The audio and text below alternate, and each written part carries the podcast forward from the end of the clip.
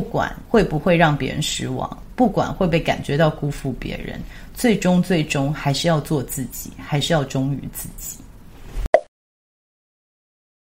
大家好，我是 Sherry。今天要录的题目呢，有一点偷偷摸摸的在录，要趁我的小孩都在忙的时候赶快录，因为他们有一点点觉得丢脸。所以呢，我就是要赶快趁他们都在忙的时候讲完我为什么喜欢 BTS，然后我从 BTS 身上学到什么，然后再来透过 BTS 来探讨，就是我们的 social identity 社会认同理论跟 personal identity，就是我们个人的认知冲突的时候会发生什么样子的状况。最近他们有宣布说，他们要多发展自己个人的。事业，然后可能比较暂停，少一些团体活动，引起了全世界的轩然大波。不管你喜不喜欢他们，是不是他们的粉丝，你不可以否定的就是，也许在五六年前，对我们来说，他们只是一个年轻人喜欢的 pop group，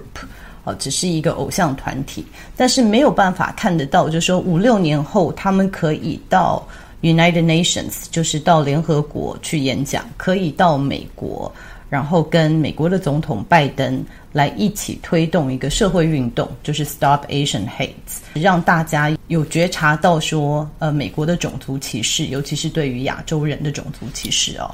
所以其实他们在世界上是真的是非常有影响力的。但是他们跟其他的偶像团体有什么不同呢？其实 BTS phenomenon 都是大家在研究的哦。我相信已经很有很多专家学者在研究这个议题了。我自己今天想要透过我的频道来分享一下，就是说，以我这样子中年的阿姨啊，为什么会看他们一个月，然后这么喜欢他，然后听到他们要暂时停止团体活动，还触发了我一些情绪啊。那这个我有在我自己的粉丝专业跟大家分享，如果要看的话，可以看一下，就是说为什么他们说要。暂时停止活动那天晚上，我还哭到两点，就被我的小孩笑到爆。他们觉得超级荒谬，然后超级丢脸的。但是因为我一直都说我们要接受自己，所以我还是把我的心情写下来了。但是为什么连我这样子年纪，就是已经不是青少女了，还那么喜欢 BTS？我想要跟大家聊一下，就是说它可以激发我一些。想要成长的动力，那在这里也想跟大家分享一下说，说这几个原因是为什么我这么喜欢 BTS，然后我觉得我们也可以从 BTS 身上学到什么。那为什么我这么喜欢 BTS 呢？其实我真的。入坑也只有一个多月前哦。那入坑的原因是因为他们前一阵子录了一集关于他们自己的 MBTI。那我有一个好朋友的学姐就说，你应该去看一下他们的 MBTI，因为他们是这么有名的人物，那他们是怎么讲 MBTI 的？所以因为这样子，我就去看了他们节目。那看了以后，我就发现说，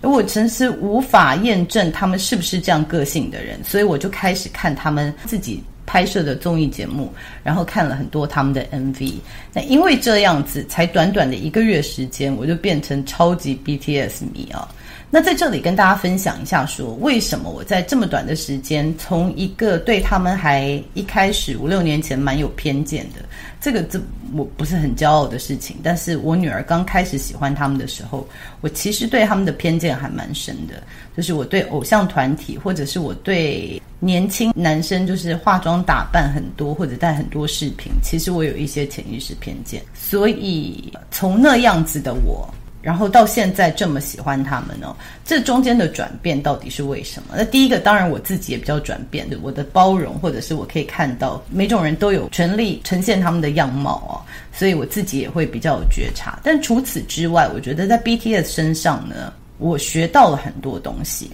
他们是真的可以带给我一些启发的。所以不管你喜不喜欢他们的歌，不管你喜不喜欢他们的团体，我觉得我们可以用一个组织学的角度来。看他们，然后看我们可以从他们身上学到什么。第一个就是，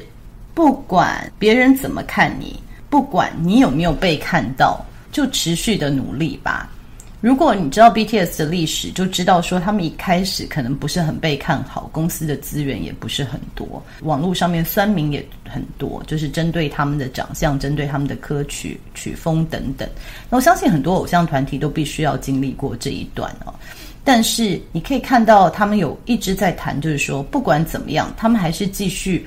做他们爱做的事情，想做的事情。那也许这只是对于外面讲的公关话。但不管怎么样，这对我来说就是对我有很多的启发。就是别人不管怎么看你，或者是看你的定位，你必须要非常了解自己的核心价值是什么，要不然永远会有人讨厌你，永远会有人抨击你哦。所以这是第一点，让我觉得他们很棒，让我很感动的地方。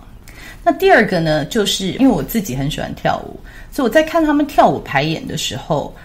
我有发现，不管他们是不是哪一个人的镜头比较多，或者是哪一个人走到 C 位，他们每一个人每一秒钟都表现他们百分之百。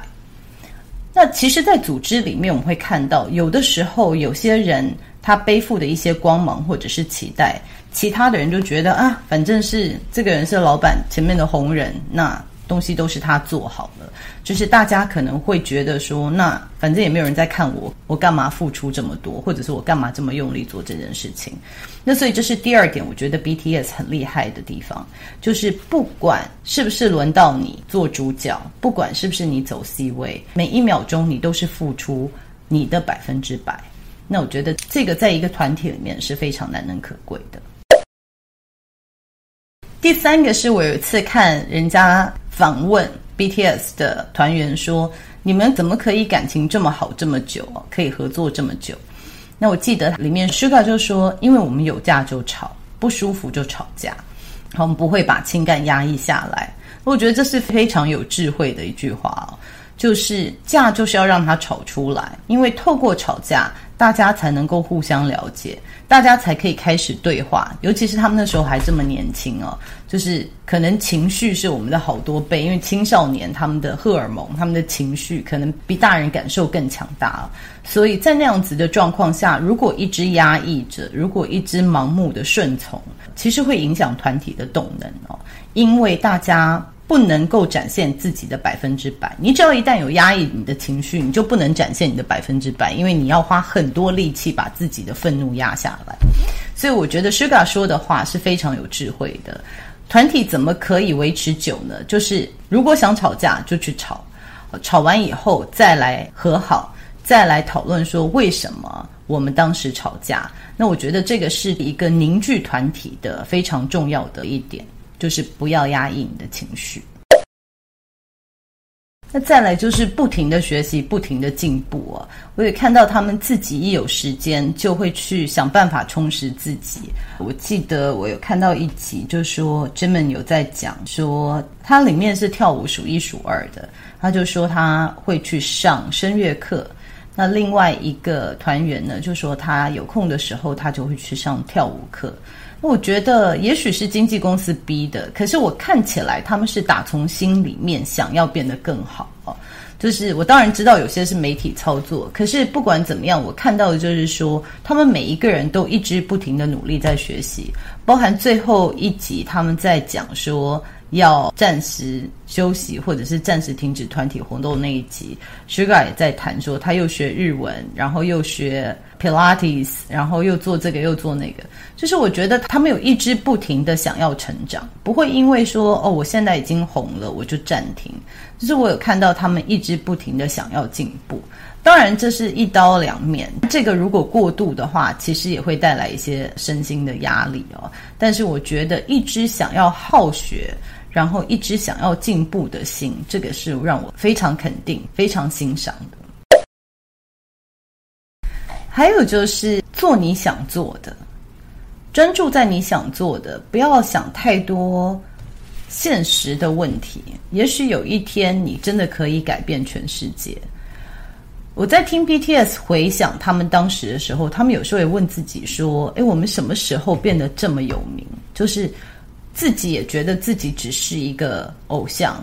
团体，何德何能？他们怎么可以被邀请到这个联合国去，或者是怎么可以代表亚洲人去跟美国的总统就是讨论这个对于亚裔的种族歧视的问题啊，就说我觉得他们自己也会有一些问号，但是我看到的是这群年轻人，他一直不停的专注在他们会的事情，可以让他们走入心流状态的事情，然后一直不停的在这个领域加强自己。发挥自己的长处，我觉得对我最大的学习就是说，做你爱做的事情。有的时候你想象不到的好事会发生。就像我自己来说好了，录 YouTube 这件事情，它对我来说也是，我只是在做我想做的事情。因为当我在分享一些我学到过的心理学的理论，一边讲，我也是一边自己复习，然后透过大家的留言，我也是有一些学习。其实最终目标并不是大家的点阅率，或者是有可能有什么样其他的机会。当然这些都是很好，但是我的初衷其实是做我自己想做的事情，我喜欢做的事情。那我发现说，当我在心流状态的时候，真的很多好事情就会来了，会有人来找我，或者是会有一些我梦寐以求的合作机会。所以我看到 BTS，我也是觉得说，它很明显的就是显示给我们看，当你一直在做你爱好的事情，你热爱的事情，符合你核心价值的事情，然后你每天这样子专注在这上面。好像你有在依照你的天命、你的天生的才华在发挥自己的时候，慢慢的很多机会会从天而降。我觉得 BTS 很明显的就是 demonstrate 给我们看说，这是有这样子的可能性的。那再来就是对培养自己的人永远存感恩之心哦。我。看到的新闻是，他们全体跟他们的经纪公司又再度签约，好像不是每个团体都会这样子。然后发现他跟他们的制作人或者是幕后的工作人员也维持很好的感情。其实我看到就是说，一个人怎么对待服务他的人，其实可以看得到他他的人为的素养。所以，当你对一直服务你的人，或者是一直有帮助你的人，心存感激的话。对我来说，这样子的人才可以走得长长久久的，因为他没有忘记说，他今天走到这里不是靠他自己一个人的能力，而是靠这个团体的支持跟辅佐。所以，我觉得这也是他们成功的要素之一。那当然，再来就是运用你的影响力做好事情。那我们当然看到了，不管是到了联合国，或者是到了白宫，其实他们都有在推动一些他们觉得可以帮助世界上的人、需要的人的事情。这个对我来说是一个很大的启发。还有一个很难能可贵的，就是因为我是很快速的看他们的成长过程，就是我有看到他们慢慢的接受自己，然后爱自己。平常他们之前好像戴了一个面具，比较是作为大家想要的他们的样子。但是慢慢的，我觉得每个人的个性就是慢慢的成长，然后他们比较能够表现自己的那一面。那在这过程中，我也了解说，其实有多少人爱他们，就有多少人恨他们。有很多的酸民会给他们留言，或者是批评他们哦，全世界都有哦，包含现在最近我在看《纽约时报》。的那篇文章下面还是有非常多的人写说他们有多讨厌 BTS。面对人家这么狠毒的批评的时候哦，我觉得 BTS 透过他们的歌词里面可以看得到，他们领悟到 haters 就是永远会存在。那他们要怎么样爱自己啊？其实这让我想到了 Brené Brown 有说过，就是我们每一个人在做事情的时候，都好像是在这种 gladiator。这种古时候的那种搏斗战场里面啊，当你在里面跟别人搏斗的时候，外面的观众很多人会在那边下指导棋，说啊，你不应该这样子打啊，你应该怎么样？你看你多烂啊，什么什么什么。那我记得 b e r n e Brown 讲了一句，就是说，除非你也在战场里，除非你也跟人家这样子搏斗过，要不然我不会听你的建议的。因为你自己不敢下战场的人，你只敢在旁边讲话，那就是酸民哦，这就是一个 coward，这是胆小鬼。的作为。所以我觉得 BTS 在青少年的时候必须要面对这样子的批判，对他们来说很难受的。可是，在这短时间，我有看到他们的成长，所以我相信他们已经领悟到了这一点哦。从他们的所作所为，或者他们的歌曲创作里面，可以看得到他们已经领悟到这一点，所以这也是给我很大启发的部分。那最后一个呢，就是这次的重点了。就我觉得我在他们身上看到，就算有可能让你失望，可是最重要的还是你要忠于自己。这一次他们提出来，他们想要暂停一下团体活动，或者是花更多时间专注在自己的发展呢，就是自己的那一面。其实，在分享的时候，我们也看到很多团员们一边讲就一边哭了，就说觉得很累，可是还是担心会让别人失望，所以其实想休息很久了，可是一直怕。别人失望，一直怕辜负别人的爱，所以呢，一直不敢提出，一直等到快要受不了的时候，他们才做出这样的声明。其实我觉得这个对我们是一个很大的学习，就是说，对，你可能承受了别人很多的期待、很多的爱、很多的帮助，可是你的人生是不能为别人而活的。就算你是 BTS，就算你全世界都有人这么爱戴你。但是，当你没有办法跟你的核心价值，或者是当你已经觉得失去自我的时候，你就必须要保护好自己。就是你还是最终的是你自己可以生存下去了。所以，我们之前看到其他的 video，大家有在谈说，哦，都已经撑不住了，可是亲情还是很难切断等等。我觉得，就像 BTS 必须要很诚恳地告诉他们的粉丝。他们必须要做这样子，是为了自己的成长，是为了自己，为了这个团体以后还可以再走下去。我觉得真的是非常难能可贵的。所以在这里，我觉得我们大家都可以学习的，就是说，不管会不会让别人失望，不管会被感觉到辜负别人，最终最终还是要做自己，还是要忠于自己。这次他们要离开呢，